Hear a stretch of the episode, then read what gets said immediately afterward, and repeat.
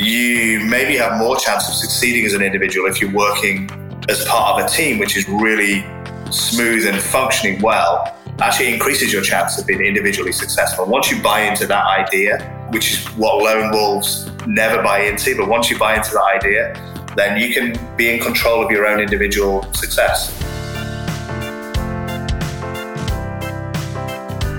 Welcome to the Resilient Recruiter Podcast. This is your host, Mark Whitby, and I'm joined today by Alex Zoboli and Matt Nichols. Alex and Matt are the founders of Cornerstone Recruitment Japan. Cornerstone is focused on placing bilingual professionals in a wide range of market leading companies across all sectors. They're one of the fastest growing recruitment companies in Japan with a team of 40 and the only recruitment firm with backing from a major investment bank in Tokyo. Matt, Alex, welcome. Great to meet you. Great to meet you. Thanks for having us. Thank you. All right. My pleasure. Yeah, I'm really interested in what you guys do and uh, how you've launched a fast-growing company during the pandemic, which I'm sure was um, was challenging. Could you guys just briefly share the story of how and why you you launched the business? Yeah, you want to go, mate? Yeah. Okay. So I think I mean to take a step back, we we we both worked for a major Japanese recruitment business before called Recruit which um, you know is a huge business. They own Indeed.com, they own Glassdoor, fourth biggest recruitment company in the world. And we were brought in to launch their bilingual recruitment division. So the division dealing with international companies in Tokyo. Uh, and we took it over. It was around 15 people. It was making a loss. It had a couple of MDs, which uh, hadn't done as well. And then four years later, we were 220 people making 50 million USD. So off the back of that track record, we started to, you know, have an idea of setting up our own business, talking to investors, and we got, you know, we got really lucky that we we got some backing from a major investment bank, major international investment bank, um, with the idea that we could do the same thing again with our own company, and that brought us to uh, to setting up Cornerstone. Yeah, so we launched uh, almost two years ago. Yeah, uh, yeah, we got forty people now. We are uh, the fastest growing recruitment business in, in Japan. And uh, our goal is basically is, is, to do it again. You know, we want to build another 200 people business and uh, be a major player really in the, you know, the Japan market again. That's it. Yeah, we've um, already signed for a 90 person office from January. So we're serious about it. We're going to make it happen again. And um, yeah, it's been fun, fun two years. All right, awesome. I love how you've already you know signed up for a 90 person office you know, that's, that's commitment like you guys are it's gonna happen right? Yeah. Um so i'm interested in your personal stories because uh, i'm guessing that you guys aren't japanese. How did you come to be recruiting in japan and and uh, why why this market uh, yeah, um, I'm Italian, so I uh, actually never really worked in Italy. I went to live in London when I was 20, 23, I think. Um, I did recruitment in London for uh, about like seven years, I think. Uh, uh, work with uh, Blue Arrow mainly in London, so I was doing contract recruitment for uh, catering and hospitality. Uh, then I met my wife, Japanese lady, uh, and we decided to come to Japan um, for to start a family, really. Uh, and uh, came to Japan. I did uh, three years at Hays. Uh, then uh, I got headhunted by Matt actually at, the, at RGF. Yeah. Um, then yeah, we worked together at RGF, and then you know I think we we we got along pretty well. so we decided then to start our business. That's pretty much my story. Fantastic. It's uh, I'll find your story in a second, Matt. What I'm amazed at is you guys have, you know, had to learn, you know, a whole nother language and and uh, you're doing business in not your mother mother tongue, uh, which must be um, I mean, that's takes courage and and uh, you know, uh, really fascinating. Matt, how about yourself? How did you end up in Japan? Yeah, I mean, also I was I had I started my recruitment career in England and um, mm-hmm. eventually had my own business, my own recruitment business in England, which was a, a decent size. And I sold it.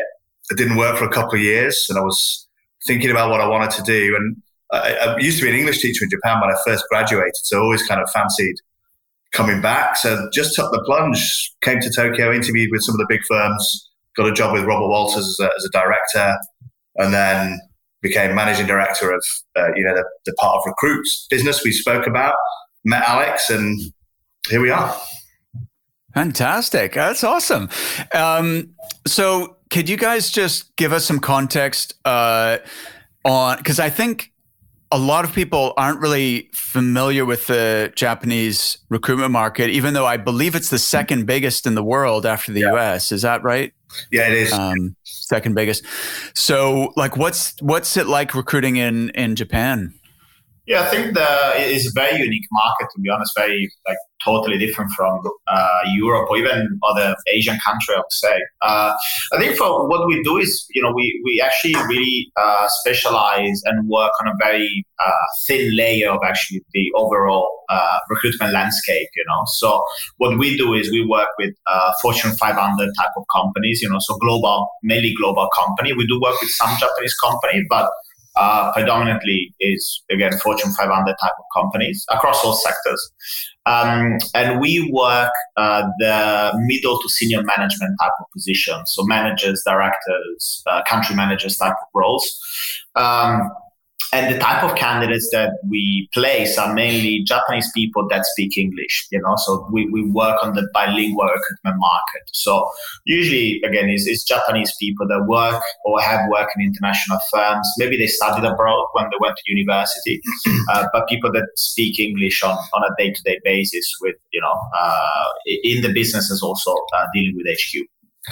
Yeah, I think it's um, it's a market that's got a few quirks, definitely. So it's incredibly candidate short for a couple of reasons. Japanese candidates famously don't change jobs very often. So that's that's a limiting factor. You know, they have the, the job for life mentality still a little bit in, in Japan. Um, and really, there aren't that many Japanese candidates that actually speak English. The, the level of English in the country is incredibly low. Um, and then you throw in the fact that maybe LinkedIn is nowhere near as, as successful or as um, as big in other countries, it, it, makes it incredibly difficult for even some of the best brands, the best international brands, to source their own candidates. So, yeah, that's where we come in basically. And, and actually, your position as a recruiter in Japan is, I think, it's seen as a little bit of a higher higher level kind of job than it might be in other countries because you're such a valued resource to even some of the biggest brands. There's no way they can attract candidates. Um, so it makes it a really a really fun market um, and, and a lucrative one too because it's it is so candidate short. Our fees are forty percent. You know, we've we've seen fees up to hundred percent, hundred percent on occasions. Um, wow! So it's a really yeah, really interesting place to, to be a recruiter. So what what would be a situation where the client would be open to paying a hundred percent fee? They come to you. I mean, we, we just got a client now which said, "Hey, look, we need to hire ten positions you know, we'll pay you 60% rather than the 40% we have agreed. And on occasion, for very niche, niche positions, we've had clients offer kind of campaigns where they're going to pay 100%. Yeah, maybe it could be a case where mainly it's with IT companies, IT or gaming. I think we have these mm-hmm. kind of opportunities uh, where they have a big project and they need to hire 10, 20, 30 engineers, uh, really.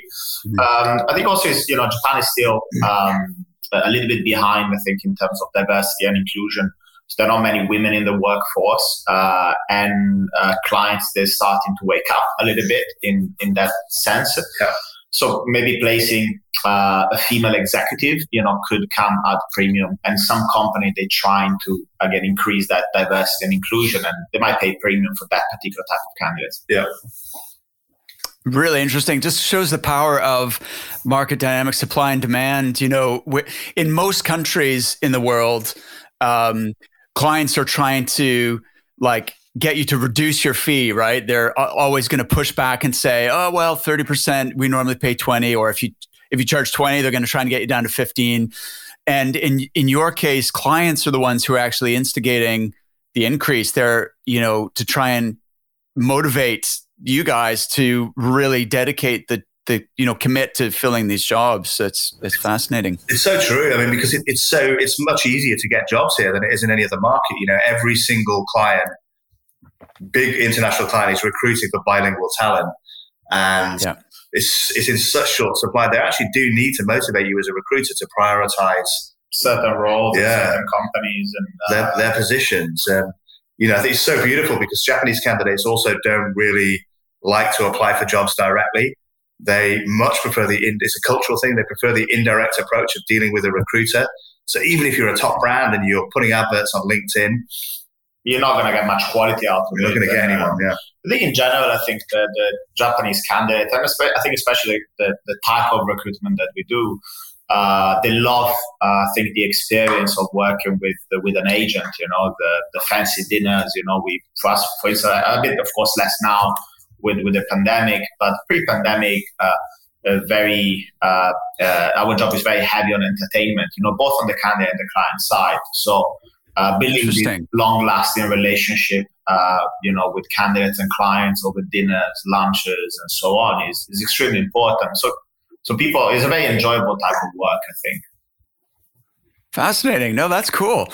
Um, it's it's sounds like the good old days, like the sort of old fashioned way of doing recruiting, where you're actually meeting in person, you're going for lunch, you're, you know, uh, entertaining your clients and um, and and and candidates. Cool.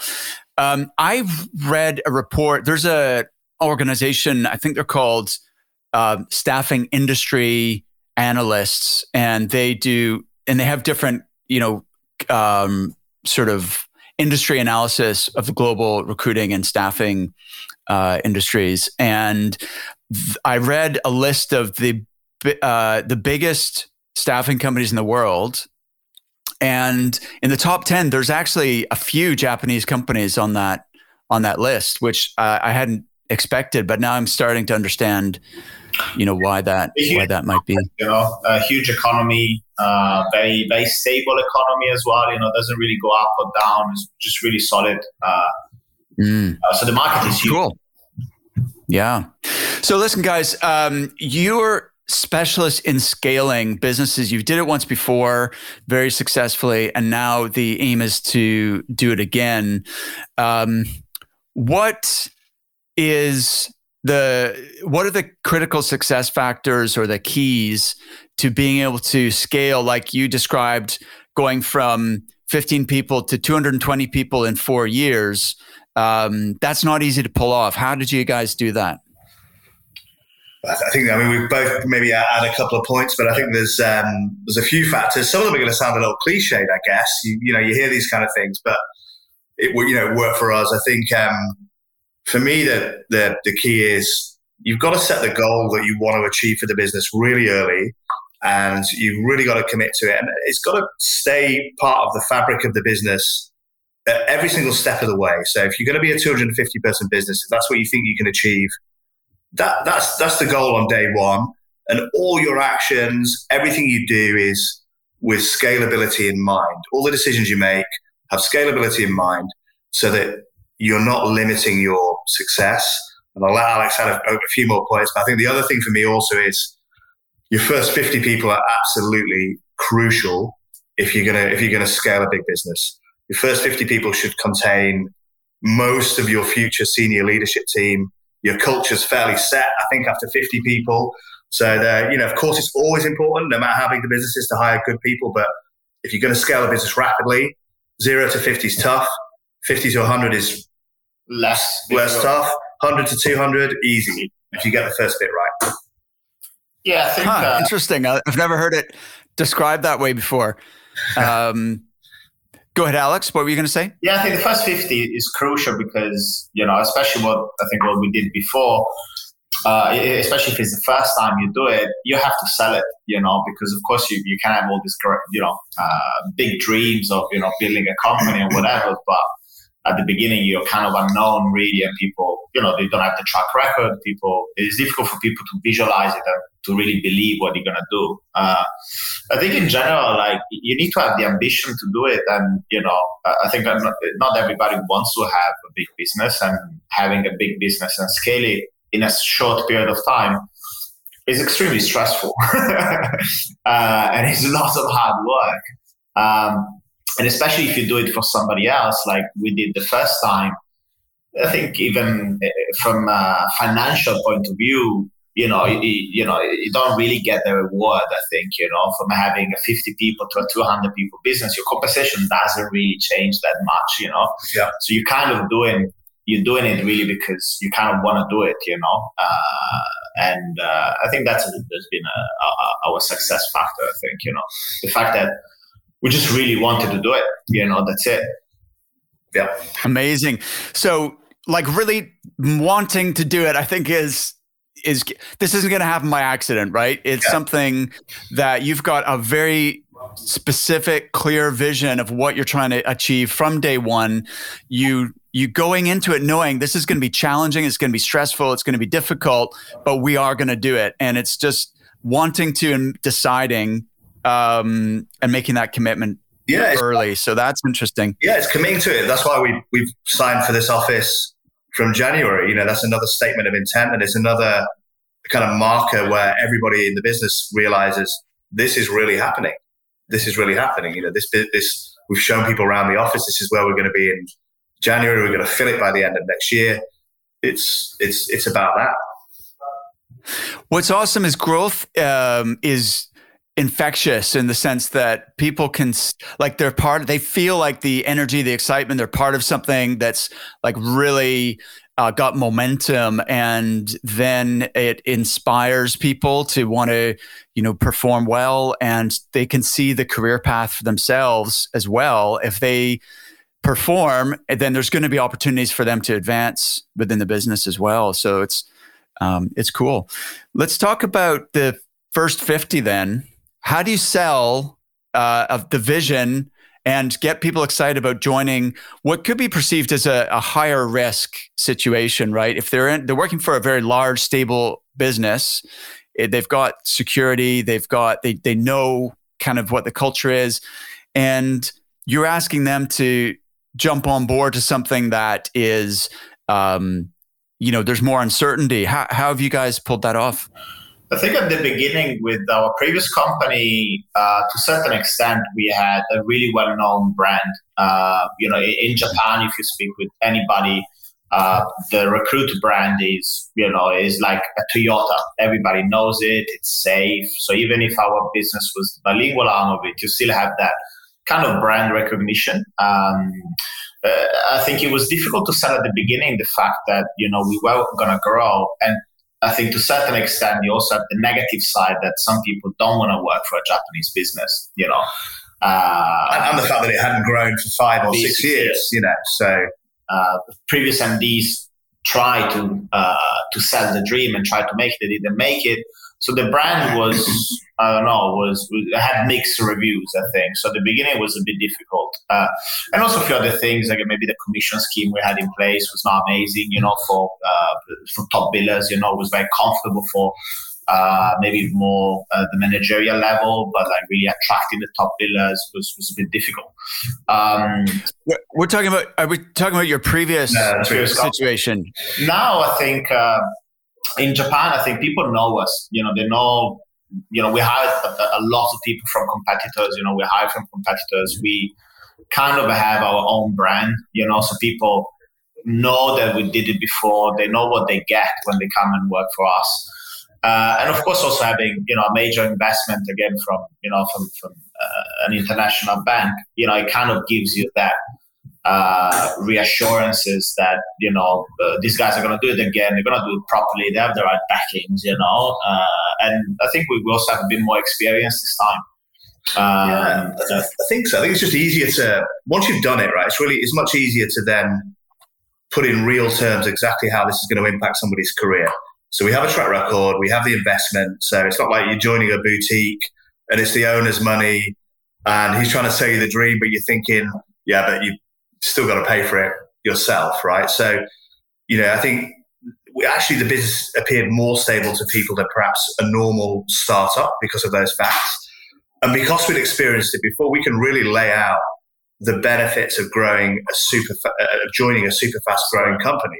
You know, it's it's brilliant for somebody's career. If you join a business and you do well, and the business is growing rapidly, your career is going to be significantly better at a faster rate than uh, if you join a, a big established company. So, and like Alex said, we already had the reputation of having done it. People know what we achieved in the market, and uh, so second time around was a bit easier in a in a strange kind of way. Before I go to my next question, I'd like to share one of the keys to my success in recruitment and in business. You may have noticed that a lot of the people I interview on this show have a coach. That's not a coincidence. Most high achievers have a coach, including me. I've worked with various coaches over the last 20 years, and it's been a huge factor in my own personal and business growth. Here's why. Sometimes it's hard to see the forest for the trees, and it really helps to take a step back and look at how you can improve the business and get a fresh outside perspective from someone who's bringing new ideas and insights to the table. Plus, as a business owner, who is holding you accountable and helping you stay on track? So I want to encourage you if you're not already working with a coach, get one. It doesn't have to be me. There are plenty of amazing coaches out there. Just find someone who you believe will add measurable value to your business and can help you get to the next level. If you do want to explore a coaching relationship with me, then you're welcome to apply for a free 30 minute strategy session at recruitmentcoach.com forward slash breakthrough. This is not a sales call. My number one objective is to help you to get clear on your goals, identify the roadblocks that are holding you back, and create a strategic plan to increase your billings and grow your business. I promise you'll leave our session feeling focused, re energized, and excited to take your business to the next level. You can apply at www.recruitmentcoach.com forward slash breakthrough. One thing I find uh, is that although we advise clients as recruiters, we advise clients on their employer value proposition and how to sell the opportunity and what they need to put in place to attract the top talent. Many recruitment businesses don't listen to their own advice. They don't actually know what their own employer value prop is or you know what's going to attract people. So what have you guys put in place that is part of the story that you're able to tell to candidates to get to attract them to want to come and talk to you? I think it depends on the level of the person that's joining. Um, mm-hmm. Honestly, I think I'll just maybe I'll deal with the junior end and yeah. you can deal with the, the senior end. But I think if you're so we just started to hire new grads and we've had amazing success with the new grads that join our business. So the first new grad we hired in January is our number two biller. She's absolutely killing wow. It. Just got promoted today. And I think the value add. Wait, so they've been with you for five months? Yeah. Wow, incredible. Especially That's a whole nother okay. Especially the slow market like uh, like Japan, right? And I think the value add we give to inexperienced people is, you know, imagine you you join one of the big players, right? And you go through the corporate training program, and you're going to get it's good, of course, all the modules are there, but you're going to get trained by a corporate trainer in their business who with all due respect, maybe he was an ex recruiter that was decent, but not not a top biller. Um, but right now, in the state of the size of our business right now, we have exactly the same. We've worked for big businesses. Our training program is exactly the same from a module to module basis as you would get in a big company. But you get trained by me and Alex, quite simply. We run all the training. We've got, you know, 20 years rec- recruitment experience and it's, it has a massive impact without being arrogant on on new people to get trained by people that are very successful in the market that they're in. And I always say to people, you know, if you joined us in our previous company when we were 220 people, you know, we would we would have not spoken to us that much, quite frankly, because we were managing a massive business. We certainly wouldn't have been trained by us. And you know, we're still in an office where we've hired a lot of top billers. Me and Alex are on the phone. We're still we're back to billing, to billing as we grow the business and leading by example. So I think the experience you get as a as a an inexperienced person or, or recruiter is um, is pretty special and, and, different from what you might get in a big business. Yeah, I think for the experience one, um, I think uh, first of all, I think we are, as Matt said, you know, we, we're very technical recruiters. You know, both Matt and I are, you know, top billers. You know, so uh, I think and the way we approach like you know management is, is very technical i think. Um, but i think also what is really important um, is, is, the fact that we're, we're big student honestly of, of the market you know we're people that uh, we're really passionate about the job you know we love recruitment. And i think in japan sometimes you have a lot of maybe managers and directors and so on that, that they came here as english teacher. They overachieved a little bit and uh, uh, they never had that I don't know, that thing, that X factor, like we call it. Um, and I think senior people, they, they appreciate that. They appreciate the fact that, you know, we, we love what we do. We're really good at what we do. And we've been around, you know, so we work for big companies. We started a business before. So we're very mature, I think, in the way we actually manage uh, experienced people without going into micromanagement or give really advice you know that, that they can benefit. Uh, and we can scale quickly you know so we're hiring a lot of uh, i would say ambitious managers that have not reached their peak yet.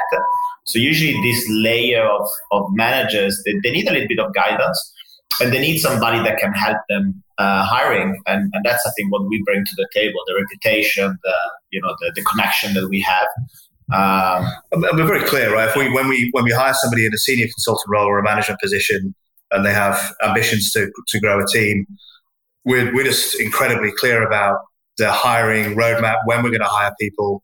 We take care of all of that. Exactly what they have to do to to achieve that. What they have to do to keep up with the growth of the business, also, which is very motivating. Um, so I think you know we've hired we've had a lot of success hiring senior consultants with a very short term target to get promoted to manager and then an immediate roadmap of how many people we're going to hire. And I think if you really stick to the, you lay it out and you stick to it, um, you get these people bought in and they, you know, they really appreciate that you're, you know, you're living up to your word and giving them the opportunity which they deserve and um, they've earned. But I think you still get a lot of loyalty back from that. Amazing. What's the sort of mixture be- when you're hiring between experienced people versus you know grads or or less experienced folks that you're training from scratch? I think we're very quality driven. You know, we simply want to hire the best, so we don't really compromise on quality. Um, I think that that's a big thing for us. You know, we, we're good at spotting talent. I think we're good at identify kind of what works for us, you know, the kind of people that, that will enjoy uh, working with us and, and vice versa. Um, so I think, I don't know, for me, that that's kind of the secret, really. We know what we want, we know the type of person we want, we're good at finding them, and we're good at selling them. And we're not cheap, honestly. There are lots of firms, you know, that they're a bit cheap. You know, we, you know, we, we offer really good salaries and, you know, the commission scheme is really good. And uh, we want to make sure that our people are really well rewarded because it's hard work. Again, scaling a business, it's, it, it looks beautiful from the outside, but when you're in the inside, you know, it's, it's, there's a lot of work. So I think you have to be paid for that. See, I think the split's kind of uh, evol- evolving, I would say. So when we launched the business, mainly experienced hires, people we'd worked with previously, top billers from competitors that wanted to maybe take a bit of a risk and be part of this story. But as we evolve, we're looking at I don't know, almost a, a 60-40 split. I think 60% maybe inexperienced actually as we yeah. as we move forward.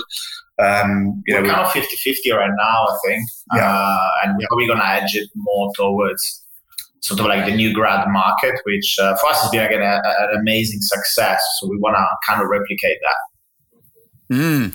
Let's talk about that. So, taking a new grad to top biller in five months is very fast. Like uh, most recruitment businesses, it takes three to six months for someone even just to, you know, start hitting their target. And uh, and like let's say three months to to be if it's a 360 role, three months to bill and six months to kind of be fully up and running, and then 12 like even 12 to 24 months, I'd say you're still an apprentice. Really, you're not like uh, uh, you haven't mastered your, your craft yet for for the first few years what does the training involve that allows you to help people to accelerate that times timeline I think it's. Uh, I mean, partly it's partly down to the individual. Obviously, you know, she's been with us for sure for six months, and she's clearly an absolute superstar, um, which helps. Um, you know, no matter how good your training is, if the individual's amazing, that's good. I think we um, we only operate a 360 model. We don't, we, even in a candidate short market, we, we don't really believe in the researcher model. And I think what we're really good at is yes, we operate the standard module based training where we train people on every aspect of the job, but we also have a rule where we we hire people that are capable of doing a 360 role, and that's what Alex was referring to in the quality. And we give them a client on day one. You get a client and a job on day one. And of course, your classroom based training is going on in the background over three months, where you're working closely with an experienced manager or me and Alex to, you know, to develop this client, shortlist candidates, start sending them out, learn how to pitch job. So we really, we just don't wait, basically. We try and hire people that are good enough to, to handle to, to, ha- one, yeah. to handle that, and the pressure that comes with it. Um, and then we, we have this, this dual approach to training where it's on the job massively, but also the classroom based in the background.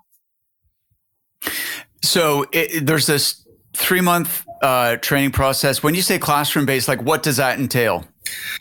It includes everything from how to where to sit in a Japanese business meeting, not so so as you don't offend somebody, how to exchange business cards, right through to all the basics of recruitment, how to screen a job, how to interview a candidate, how to generate leads, through to how to successfully pitch a retainer.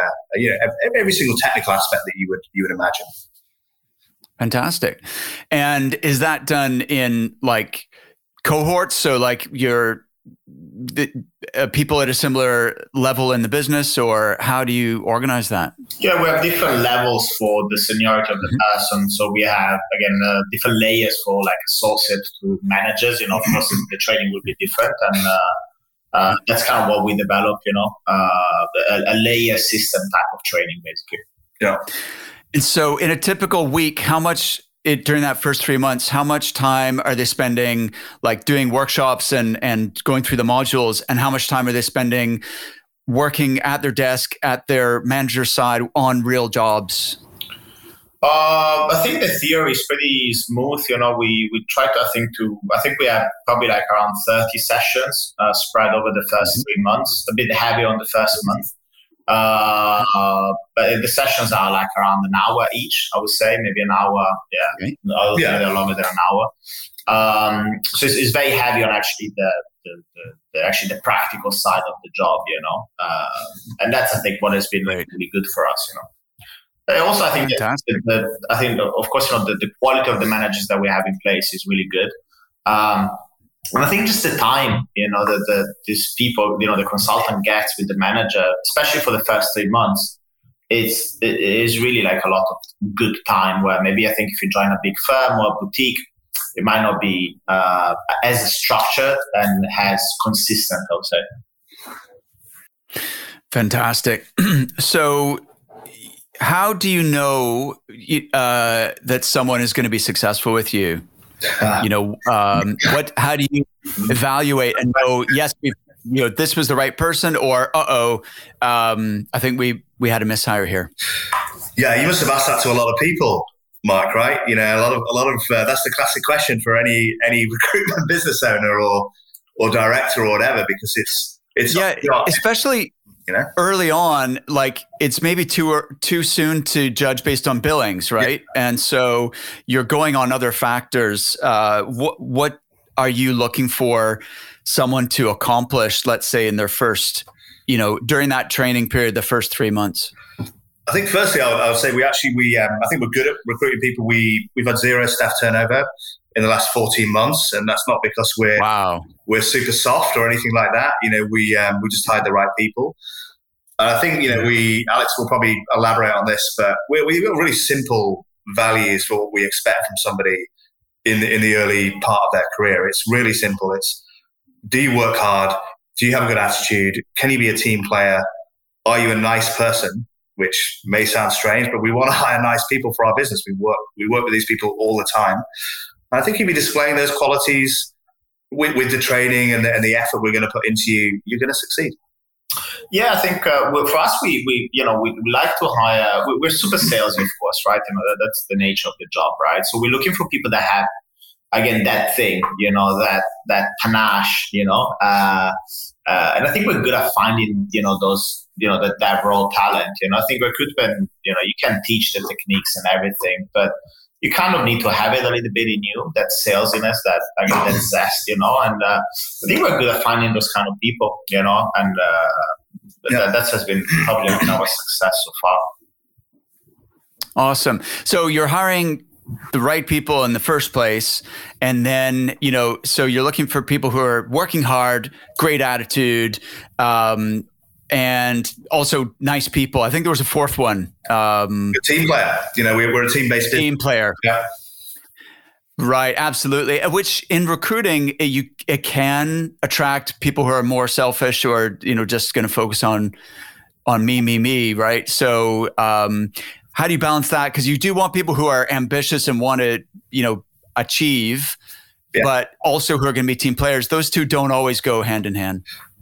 No, uh, you know, you're right. I think, um, you know, we, we would avoid the, the lone wolf type of, of person. They're pretty easy to spot. You know, I think they're really easy to spot. So if someone's a top biller from a competitor, but they're, they're not a team player at all, they're a lone wolf, we're not interested. You know, we will we can do without the, the billing basically. So the team thing's massive for us.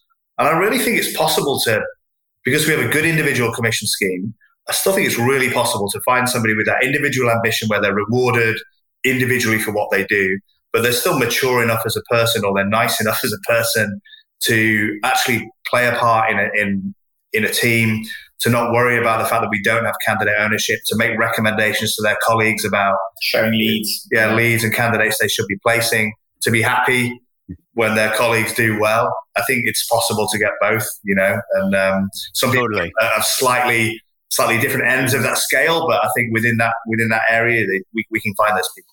I think we what we did really well is actually creating a culture that kind of self police that, you know. So I think when people come in uh, and join us, they they want that. You know, they really want to work as a team. Uh, that, that a lot of the time, that's why people actually join us because we're slightly more team based compared to uh, your average boutique, I think. And uh, and uh, I think when people join, they're, they're very, you know, well surprised, you know, and happy that everybody is again is ambitious. That everybody wants to be the top biller.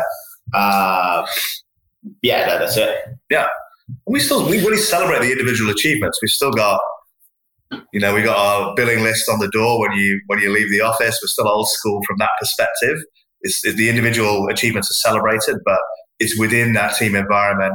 And I think people, what people realize is actually you maybe have more chance of succeeding as an individual if you're working as part of a team, which is really smooth and functioning well, actually increases your chance of being individually successful. Once you buy into that idea, um, which is what lone wolves never buy into, but once you buy into that idea, then you can you can be in control of your own individual success. I think.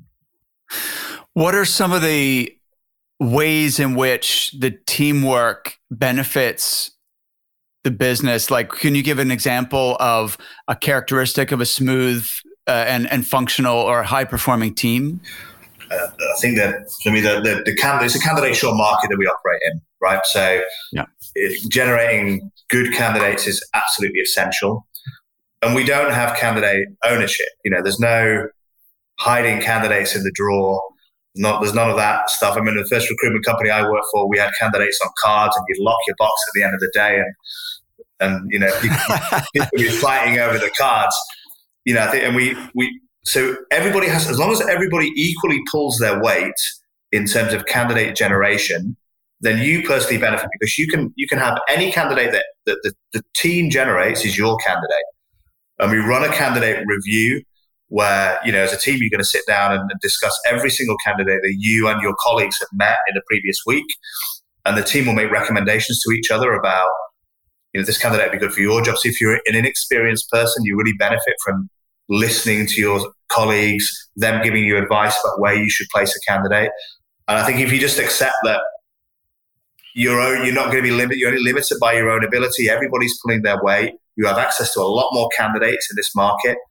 That then, the, then it's so smooth, and, and you're going to be more successful. Yeah, I think uh, what what really helped us, I think, is working for some of the larger business in the past. Yeah. Um, I think really benefited us because uh, we're running a really smooth operation from uh, in, in, terms of like our recruitment methodology, like Matt mentioned, you know, the candidate review is, is absolutely, you know, a huge part in, you know, in our methodology. And uh, we're running it really smooth. Uh, also, we're, we're, very, I think, um, a focus on working the system properly, having a good database, uh, operating the database well. Um, so I think all this structure really helps uh, a recruiter to, to, to be productive uh, quicker. Yeah. Amazing. So um, you talked about how zero to 50 is the the hardest part and then 50 to 100 is a little bit easier and then 100 to 200 you said easy so um, zero to 50 we've talked about attracting hiring good people uh, training them. What uh, are there any other kind of keys to success in getting that first 50 like really solid nucleus that you can build on? I think you have to be very fair. I think that's the most important thing. I think especially when you're small I don't know. Like I think a lot of the boutiques they still run a lot of on like uh, favoritism. You know, the decision making is not clear or it's not fast. Maybe you know it can be a bit bureaucratic. I think or political. You know, um, I think we, we for us, you know, fairness is you know is really key. You know, we treat everybody the same. The decision making is really consistent. You know, across the business, and that's I think what you got to do. Yeah, it's, it's linked to keeping your staff turnover low as well. You know, like what Alex just said. I think it's absolutely crucial you have low staff turnover to start with, because that first those first fifty people should be the champion, the future champions of your business, the people that love the business more than anything. They've played a massive part in the growth of the business. They're so proud to work for the company. I think that's so so crucial. So I think you've got to reward them for their loyalty in joining you, give them a really clear vision about what's going to happen in their career, and then back them when they when they hit the targets and let them let them grow into the leaders you want them to be. Don't hire people above them, you know, to, li- to, to, limit their their career path. Uh, and then you won't have a staff turnover, and you'll have people who are super loyal because the dream you sold them at the beginning comes true, and um, and and they you know they feel a big part of it. Let's talk about this um, career path because one thing I've seen with the fastest growing companies is that um, people are really pushed and assuming they're hitting their goals, they're promoted quickly. There's no like arbitrary time like well you know your review's not for another eight months so you can't get you know a promotion yet or whatever it's as soon as someone is hitting those milestones they're they're progressing and um, whereas other firms um, are which don't grow as quickly tend to be more like well she's not quite ready yet uh, or there's like a lot of uh, deliberation and delay over promoting people.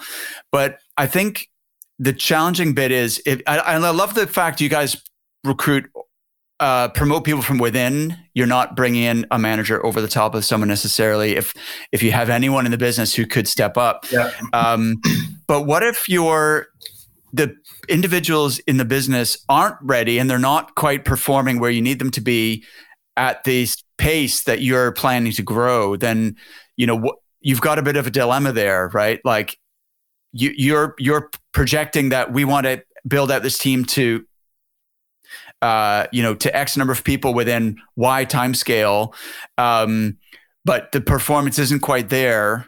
What what's the decision look like in that case? I think we're quite lucky because we have like you know we, have already like a pretty diverse and structured team. So if a manager is a little bit behind, we can still hire maybe now the departments. And usually you know if, if a team goes a little bit quiet or the manager is not there ready yet we actually have the time to wait a little bit and maybe wait the next quarter or even six months you know uh, because we, we have the diversity we have the options uh, to hire different places. And if don't you know we, we actually do the job ourselves right? You know that's the beauty of having two mds really because we can share the workload. We can still manage team directly we can take actually, you know, uh, consultant ourselves and, and give a little bit of that room to that manager to um, uh, to, to grow really and, and, and, be a little bit patient.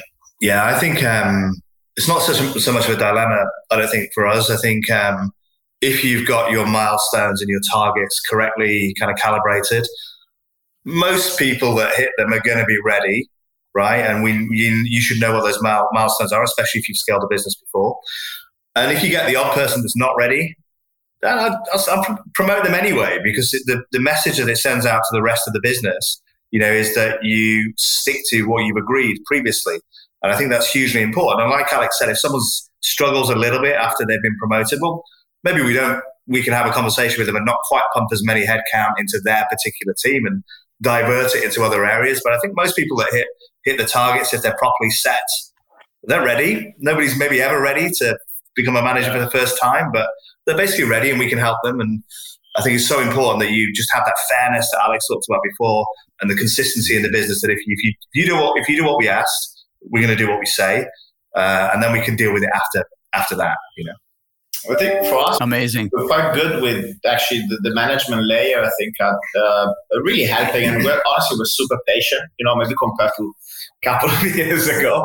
I think we, we chilled a little bit, and uh, again, like the I think that the first experience, honestly, of, of scaling the business up to 200 plus people, that is really beneficial. I think this time around we're way way calmer.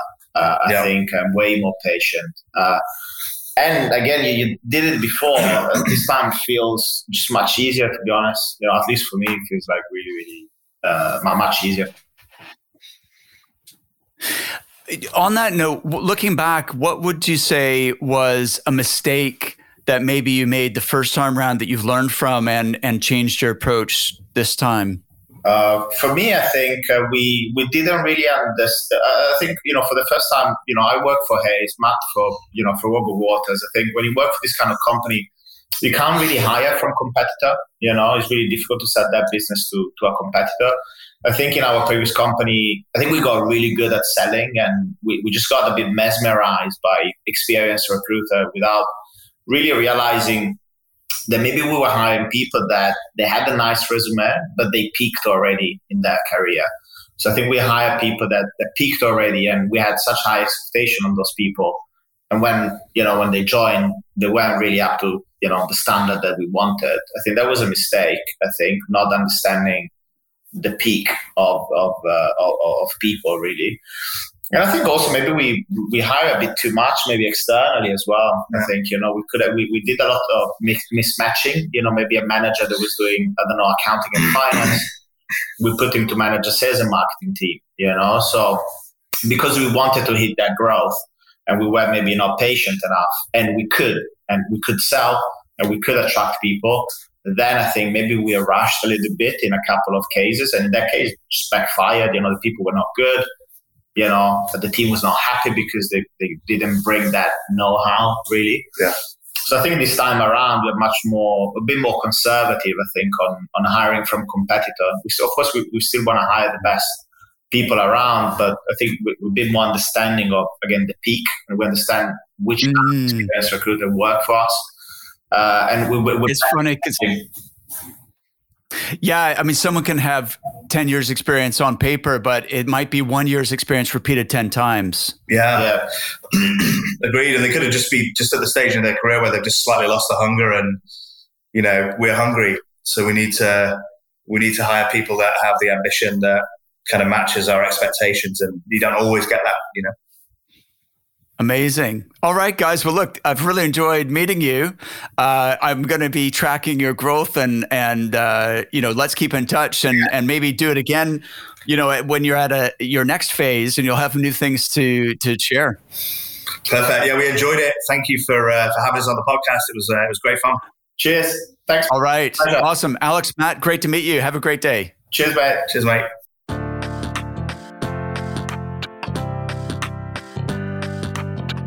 Thank you so much for listening to The Resilient Recruiter. If you've enjoyed the show, the best way you can show your support is to click that subscribe button. Thanks again, and I'll see you next time.